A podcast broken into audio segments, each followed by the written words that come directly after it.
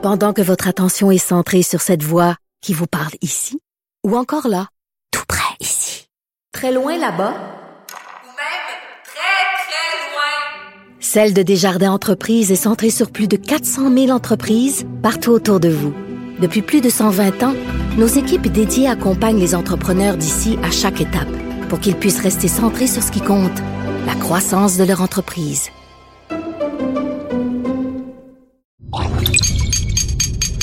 Cube Radio.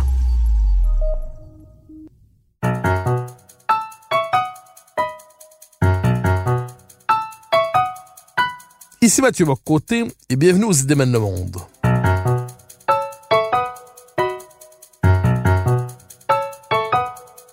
Nous chercherons à comprendre, à travers le regard des intellectuels québécois et européens, les grands débats qui façonnent notre monde.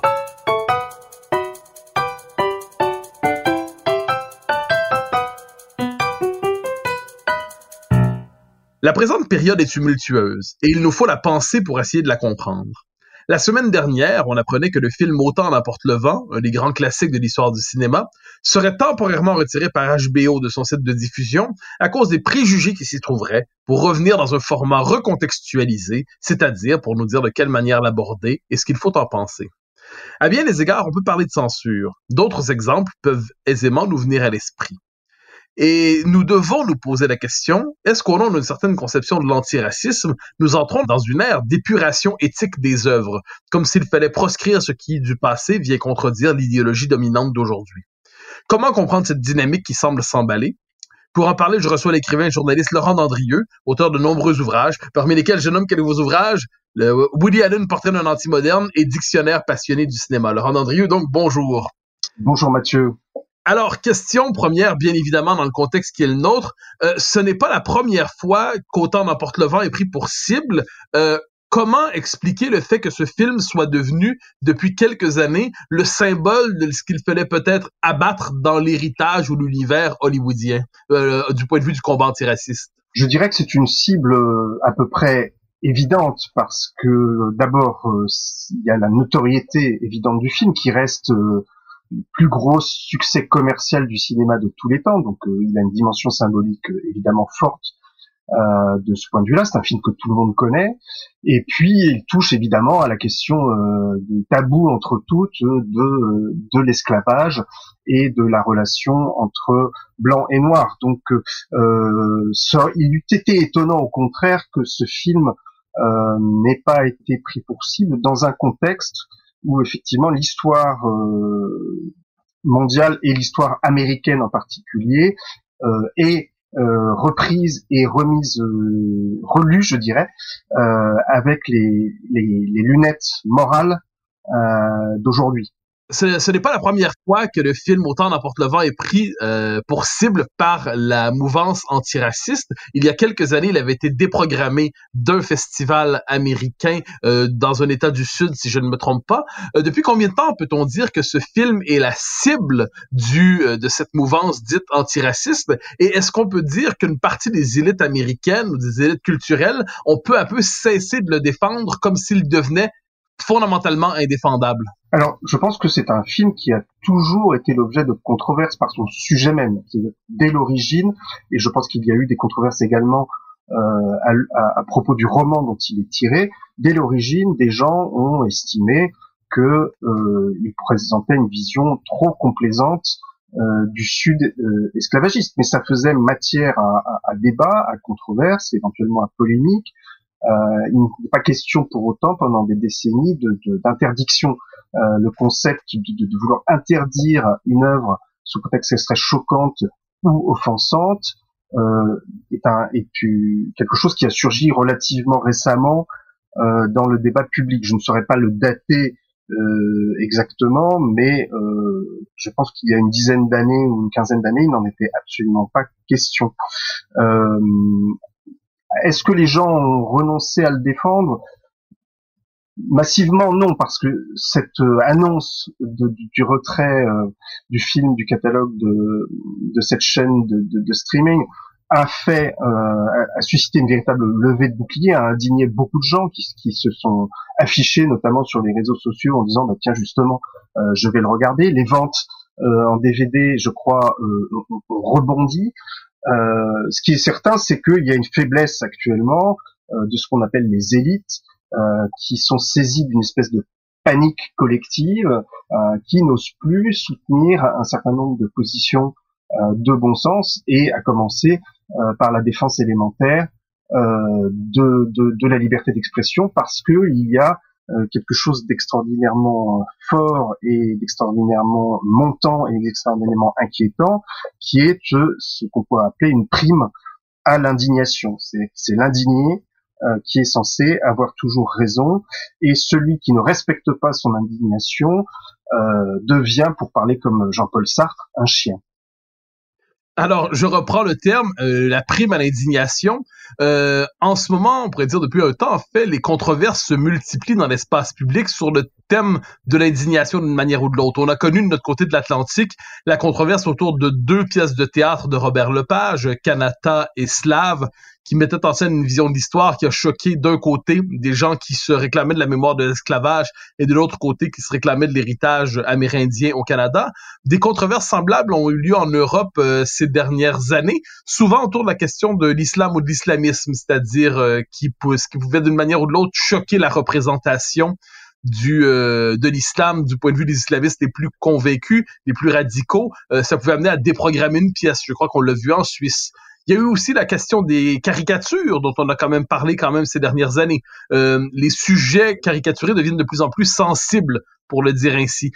Quelle logique se déploie, selon vous, à travers cette espèce de prime à l'indignation? Qu'est-ce qui motive, qu'est-ce qui explique cette inflation de l'indignation dans l'espace public aujourd'hui? Alors, il y a effectivement, sous la pression de ce courant, une tentation de relire toutes les œuvres d'art, et notamment les œuvres du passé, avec les lunettes de notre morale médiatique d'aujourd'hui, mais c'est une morale sous sa forme la plus dégradée, c'est-à-dire effectivement c'est la morale de l'indignation, c'est une morale qui n'entretient plus aucun rapport avec la raison, mais simplement qui doit donner raison à celui qui se sent choqué d'une façon ou d'une autre, dans son identité ou dans son idéologie, par ce qu'il lit ou par ce qu'il voit. Je pense que tout simplement, on assiste à un déclin de la raison. C'est une conséquence dramatique du déclin de l'intelligence, de la faillite de l'éducation, qui fait que les gens ne sont plus capables de raisonner, ne sont plus capables d'avoir une distance critique par rapport à ce qu'ils éprouvent.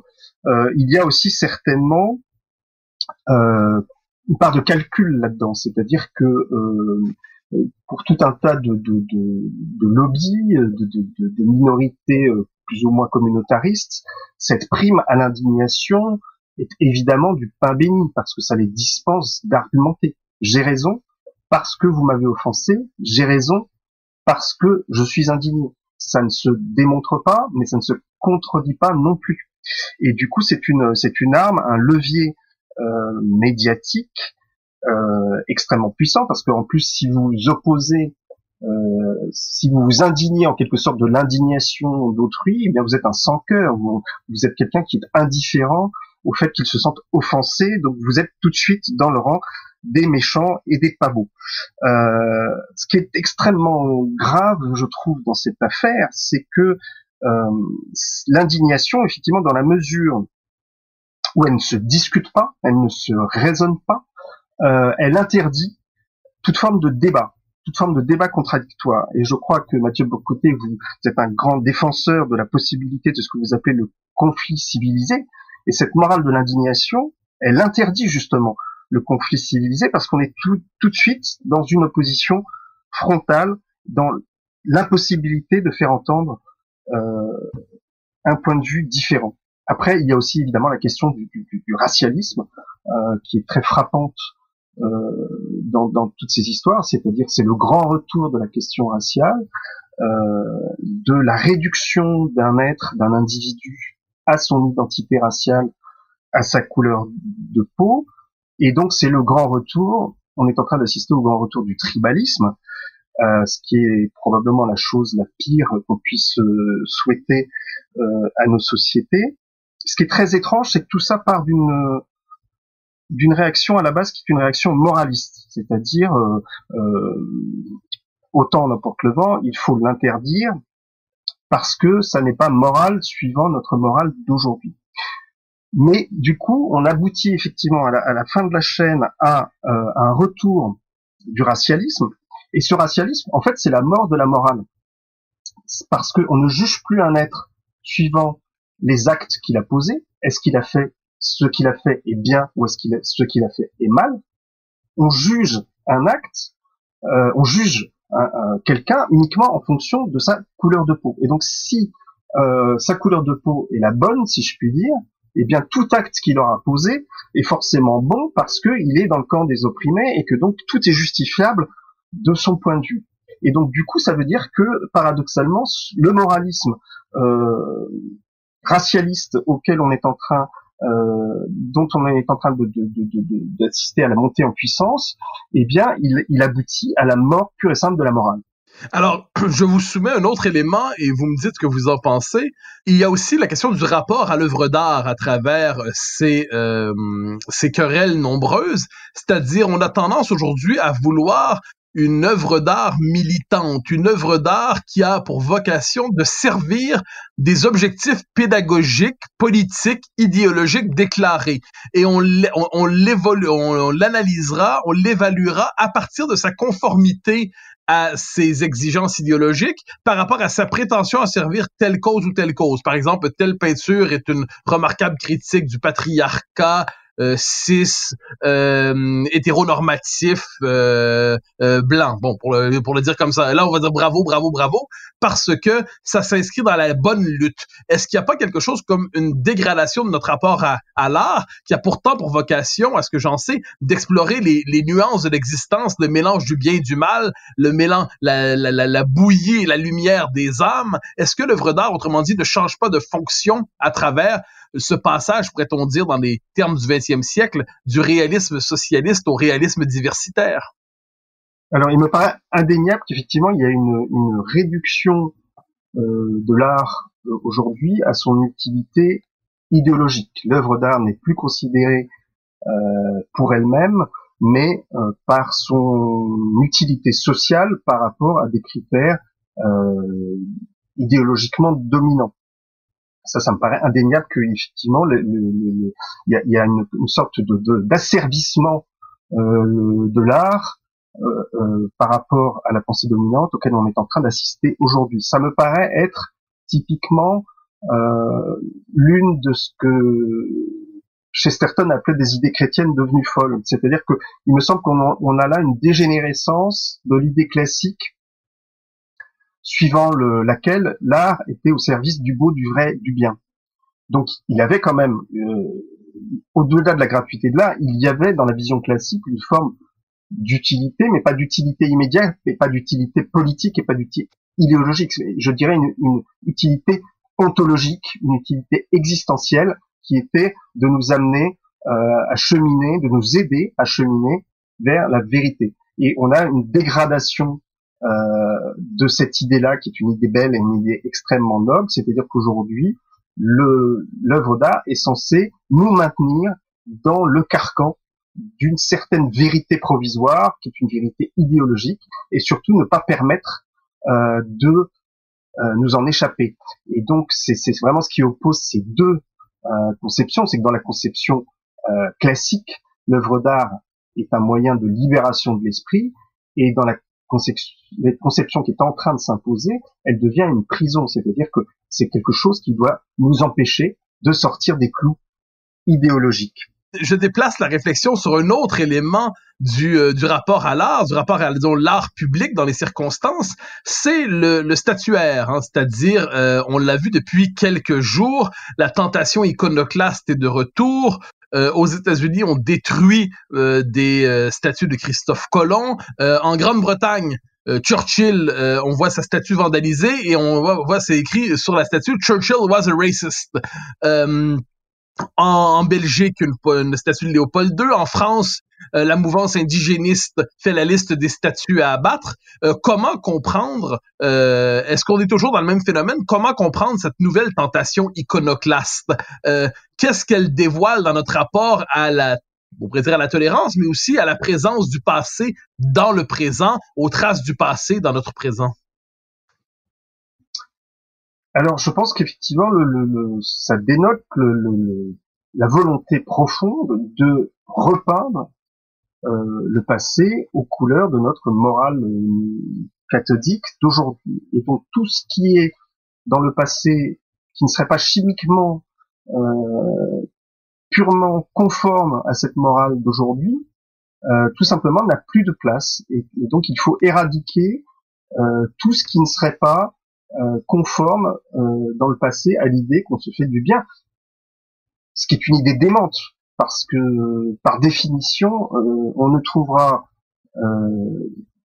pas dans le passé quelque chose qui soit absolument conforme à la morale d'aujourd'hui, et on le trouvera d'autant moins que même aujourd'hui on ne trouverait rien qui soit parfaitement moral, c'est-à-dire que par définition tout ce qui est humain est empreint d'ambiguïté, d'imperfection, de contradiction.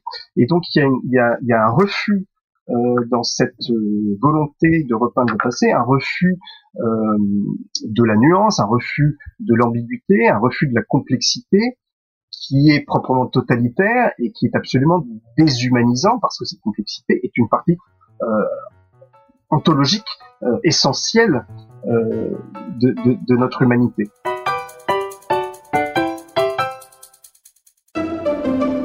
Pendant que votre attention est centrée sur cette voix qui vous parle ici, ou encore là, tout près ici, très loin là-bas, ou même très, très loin. Celle de Desjardins Entreprises est centrée sur plus de 400 000 entreprises partout autour de vous.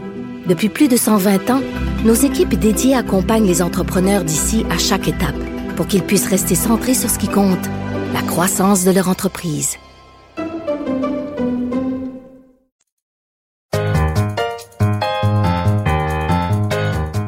Alors, vous avez utilisé un mot qui me semble essentiel, justement, c'est la notion de totalitarisme.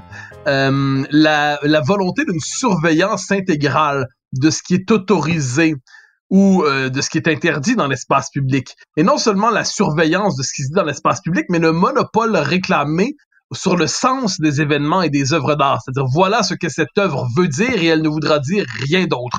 Voilà ce que cette statue veut dire et elle ne voudra dire rien d'autre. Est-ce qu'on peut, de ce point de vue, dire que nous sommes en train de basculer dans une période où se réactualise ce qu'on a appelé la tentation totalitaire? Ah, ça me paraît absolument évident. Vous employez tout à l'heure l'expression, je ne l'ai pas relevée, de réalisme diversitaire en référence au réalisme socialiste des pays communistes. Mais c'est quelque chose qui est évidemment complètement à l'œuvre aujourd'hui. On le voit très bien, moi je le vois en tant que critique de cinéma, dans la question des transgenres, par exemple, il y a une volonté de rebâtir dans les œuvres de fiction un réel qui n'a pas de rapport avec le réel qui est vécu par les gens, mais un réel idéal suivant les normes idéologiques. Donc, un réel où, effectivement, par exemple, les personnes transgenres seraient occuperaient une place absolument sans proportion avec leur nombre réel dans la société.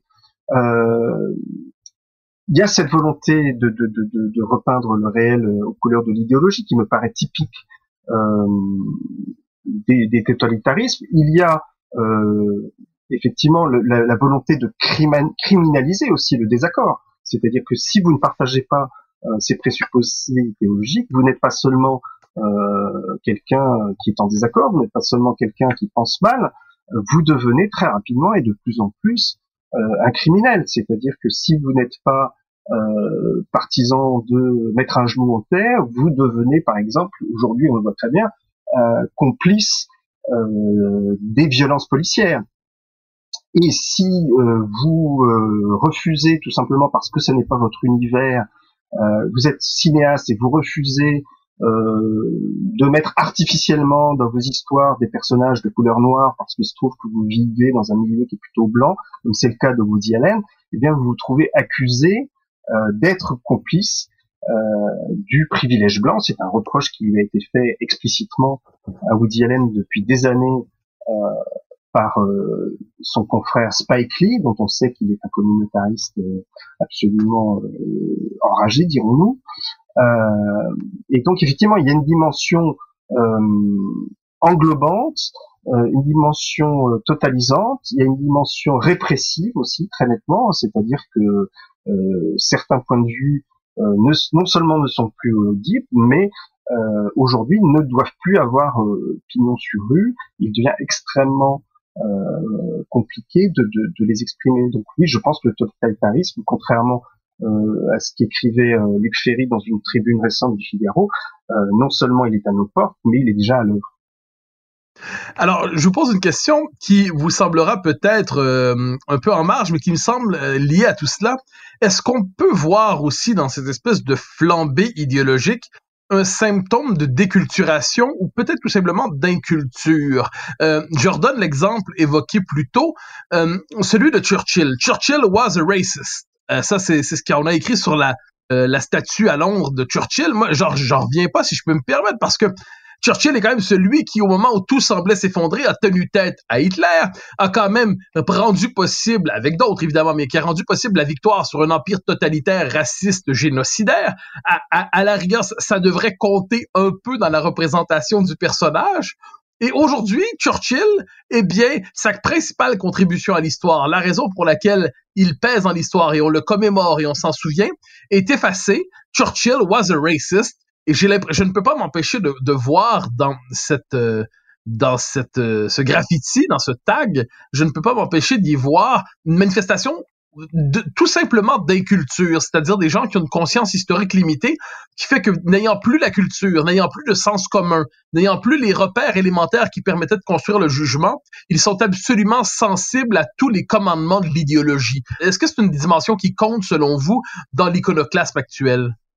Oui, cette notion d'inculture me paraît évidemment jouer dans ces affaires, puisque il est très difficile, voire impossible, de discuter et de raisonner avec des gens qui ont des positions aussi tranchées sur des bases factuelles et des bases historiques et des bases de culture aussi faibles. Donc, cette inculture contribue à l'évidence à l'hystérisation du débat. Mais il me semble qu'il y a quelque chose de plus important encore, c'est une sorte d'aveuglement idéologique qui rend absolument sourd et aveugle à tout ce qui n'est pas son propre discours. Je suis très frappé de voir que pour un certain nombre de militants qu'on entend aujourd'hui dans les médias, et notamment de militants racialistes, ce racialisme devient une monomanie. Un facteur explicatif unique, une lorgnette unique à travers laquelle on doit absolument tout voir, et donc on va déformer inconsciemment le réel pour qu'il se plie à cette grille d'analyse. Alors, je m'en voudrais de ne pas vous poser quelques questions sur plus particulièrement l'univers du cinéma et un personnage que vous connaissez très bien pour lui avoir consacré un livre, Woody Allen, une figure qui n'est pas sans lien avec tout ce qu'on dit aujourd'hui. Alors, Woody Allen n'est pas un cinéaste qui est contesté, ou vous me corrigerez peut-être, mais dans les mêmes termes qu'on conteste aujourd'hui tel livre, telle œuvre, tel statut, on lui reproche essentiellement des choses relevant de sa vie privée, sans trop savoir exactement si c'est vrai, si c'est faux. Donc, il y a une forme de zone de gris autour de sa vie privée, et ça justifierait, d'une manière ou de l'autre, le congédiement de son œuvre, la mise aux oubliettes de son œuvre. Est-ce qu'on peut dire que autour de l'œuvre de Woody Allen aujourd'hui se joue aussi la question de la censure des œuvres d'art, à partir non plus cette fois de leur dimension politique ou idéologique supposée, mais dans la mesure où le créateur se fait reprocher à tort ou à raison des éléments de sa vie privée qui choquent, encore une fois, à tort ou à raison, la morale commune de l'époque? Alors d'abord, vous parlez de zone grise. il n'y a de zone grise que parce qu'on veut bien que ce soit une zone grise, parce que les faits sont extrêmement clairs. Woody Allen a été blanchi par la justice américaine des accusations qui ont été faites contre lui. La justice a conclu que les faits qui lui étaient reprochés ne s'étaient jamais produits. Donc déjà, on est dans quelque chose de très étonnant, c'est qu'on a une sorte de néo-féminisme qui veut absolument que Woody Allen soit coupable et qui donc, pour cela, le décrète coupable en dépit des décisions de justice et en dépit de l'état de droit. Donc ça, en soi, c'est déjà un phénomène important. Ensuite, comme il a été décrété coupable, on s'est mis à relire son œuvre pour voir si on ne pourrait pas y trouver des indices de cette culpabilité. Et donc, on a découvert que, enfin, on s'est aperçu que dans un certain nombre de ses films, il lui arrivait d'être, à son personnage en tout cas, d'être amoureux de jeunes femmes plus jeunes que lui. Alors du coup, on a comment dire, on a relu Manhattan notamment à l'aune des accusations portées contre l'auteur de ce film, Woody Allen, et on a décrété que Woody Allen était quelqu'un qui avait profondément en lui des tendances pédophiles. Et puis on s'est mis à revoir absolument tous ces films à cette aune-là. Et ce qui est très frappant, c'est que moi, ça fait 30 ans que je lis tous les articles qui paraissent, qui me tombent sous la main sur Woody Allen. Et depuis 30 ans, je le voyais célébré comme le cinéaste des femmes. Aucun cinéaste n'avait écrit des personnages de femmes aussi juste, aussi touchant, on leur avait accordé autant de place. Et depuis quelques années, la tendance est totalement inversée. On prétend que les personnages de femmes écrits par Woody Allen seraient des personnages écrits d'une plume méprisante, des personnages qui le rendraient grotesque ou détestable. Et donc, effectivement, la lecture qu'on a faite de l'œuvre de Woody Allen a changé quasiment du tout au tout sous l'influence de ces accusations qui, pour moi, sont des fausses accusations. Et puis, on est allé encore plus loin, c'est-à-dire que sous l'effet de ces accusations, des acteurs qui avaient tourné avec lui des films qui sont de pure comédie, qui n'ont aucune espèce de dimension polémique ou scandaleuse, ont dit « Ah là là, nous avons honte d'avoir tourné ces films parce que le personnage est un affreux bonhomme ». Et donc, effectivement, on a basculé là dans une confusion totale entre l'homme et l'œuvre. Alors, nous nous rapprochons de la fin de l'émission. Je me permets 2 dernières questions. Donc, l'avant-dernière sur Woody Allen. Est-ce qu'une œuvre, est-ce qu'un réalisateur, est-ce qu'un auteur, est-ce qu'un cinéaste peuvent encore aujourd'hui produire, évoluer dans le domaine public avec de telles accusations les entourant, ou risque-t-il, dans le cas d'un cinéaste, d'être intégralement répudié? Et plus largement, est-ce qu'il est encore possible, sauf peut-être dans les marges, d'exister publiquement avec de tels soupçons et de telles accusations, qu'elles soient personnelles ou idéologiques? Alors, le cas de Woody Allen est intéressant parce que, effectivement, sa carrière est totalement au point mort aux États-Unis. Il y a encore aujourd'hui, en Europe, un espace de liberté qui fait qu'il y a des producteurs qui sont qui ont le courage de investir de l'argent dans ces films, et il y a encore, Dieu merci, quelques acteurs qui acceptent de braver l'interdit et de tourner avec lui. Donc il y a encore, pour le moment, des espaces de liberté qui permettent ce genre de choses. En dehors de ça, on a vu des chefs d'orchestre licenciés de leur orchestre du jour au lendemain parce que telle ou telle musicienne avait porté des accusations de harcèlement. Et ce qui est très frappant, c'est de voir que dans beaucoup de cas, la pression du mouvement MeToo et de l'opinion publique a abouti à la mise à pied ou au licenciement de ces artistes accusés sans la moindre enquête. C'est-à-dire que effectivement la présomption d'innocence dans les milieux culturels en tout cas, semble avoir totalement disparu et s'est même transformé en présomption de culpabilité sous la pression, je dirais, d'une sorte de principe de précaution. C'est-à-dire que les directeurs d'institutions, les programmateurs de festivals ont tellement peur d'être pris en défaut et de ne pas avoir s'être montrés suffisamment sensibles à la défense de la femme que du coup, par précaution, la moindre accusation a valeur de culpabilité. Et ça, c'est un phénomène qui me paraît extraordinairement dangereux. Alors, une dernière question, puisque nous sommes vers la fin de l'émission. Une question presque sur le mode de la prévision. On a vu Autant en emporte le vent être déprogrammé pour être reprogrammé, pour être recontextualisé.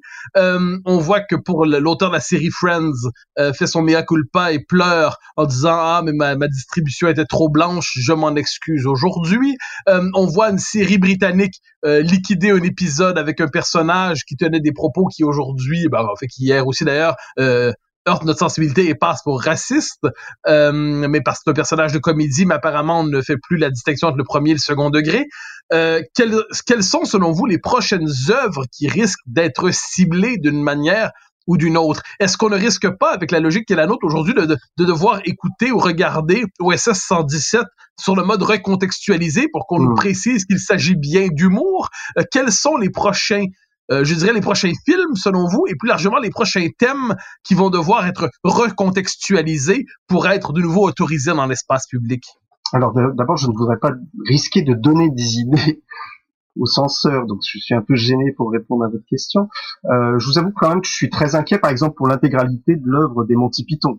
L'œuvre des Monty Python est un gigantesque catalogue d'offenses volontaires à toutes les sensibilités possibles et imaginables, justement parce que il se situe dans un univers où il est considéré drôle et salutaire de rire de soi-même et de rire de sa propre identité, ce qui n'est absolument plus audible aux tenants de cette tyrannie de l'indignation et des offensés. Ce qui pourrait sauver paradoxalement un certain nombre d'œuvres, c'est que le champ est immense et presque général. C'est-à-dire que, par exemple, vous aurez beaucoup de mal à trouver un western qui ne choque pas les mentalités contemporaines avec tout un tas de stéréotypes.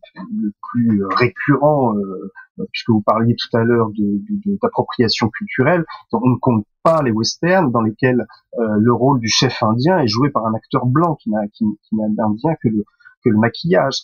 Donc voilà, il y a tout un tas de choses comme ça qui sont disséminées dans l'immense corpus du cinéma américain, et on se dit que peut-être, Dieu merci, s'il fallait commencer à épurer ce gigantesque patrimoine, eh bien c'est une tâche herculéenne qui n'aurait pas de fin. Je regardais hier soir une comédie de Pierre Richard, un film assez mauvais d'ailleurs, qui s'appelle « Je sais rien, mais je dirais tout ». Ben, figurez-vous que dans ce comique qui, dans les années 70, était un comique transgressif, c'est-à-dire que c'est une satire d'ailleurs assez lourde de la bourgeoisie, de la religion, des marchands d'armes. Enfin, c'était vraiment, c'est un comique qui se voulait de gauche à l'époque. Et ben, figurez-vous qu'au milieu du film, déjà, il y a Pierre Richard qui fait un blackface, chose qui n'est absolument plus admissible aujourd'hui, et il y a une plaisanterie également assez malsonnante aux oreilles d'aujourd'hui sur le supposé rapport particulier des Juifs à l'argent. Donc aucun film n'est à l'abri, y compris les films qui se voulaient progressistes à l'époque où ils ont été faits. Donc à la fois le champ est immense, et le champ est tellement immense que peut-être, quelque part, cela protège le patrimoine culturel. Alors Laurent Dandrieu, je vous remercie pour votre passage aux Idées mènent le monde. C'était un grand plaisir de vous recevoir. Merci à vous, Mathieu Bock-Côté.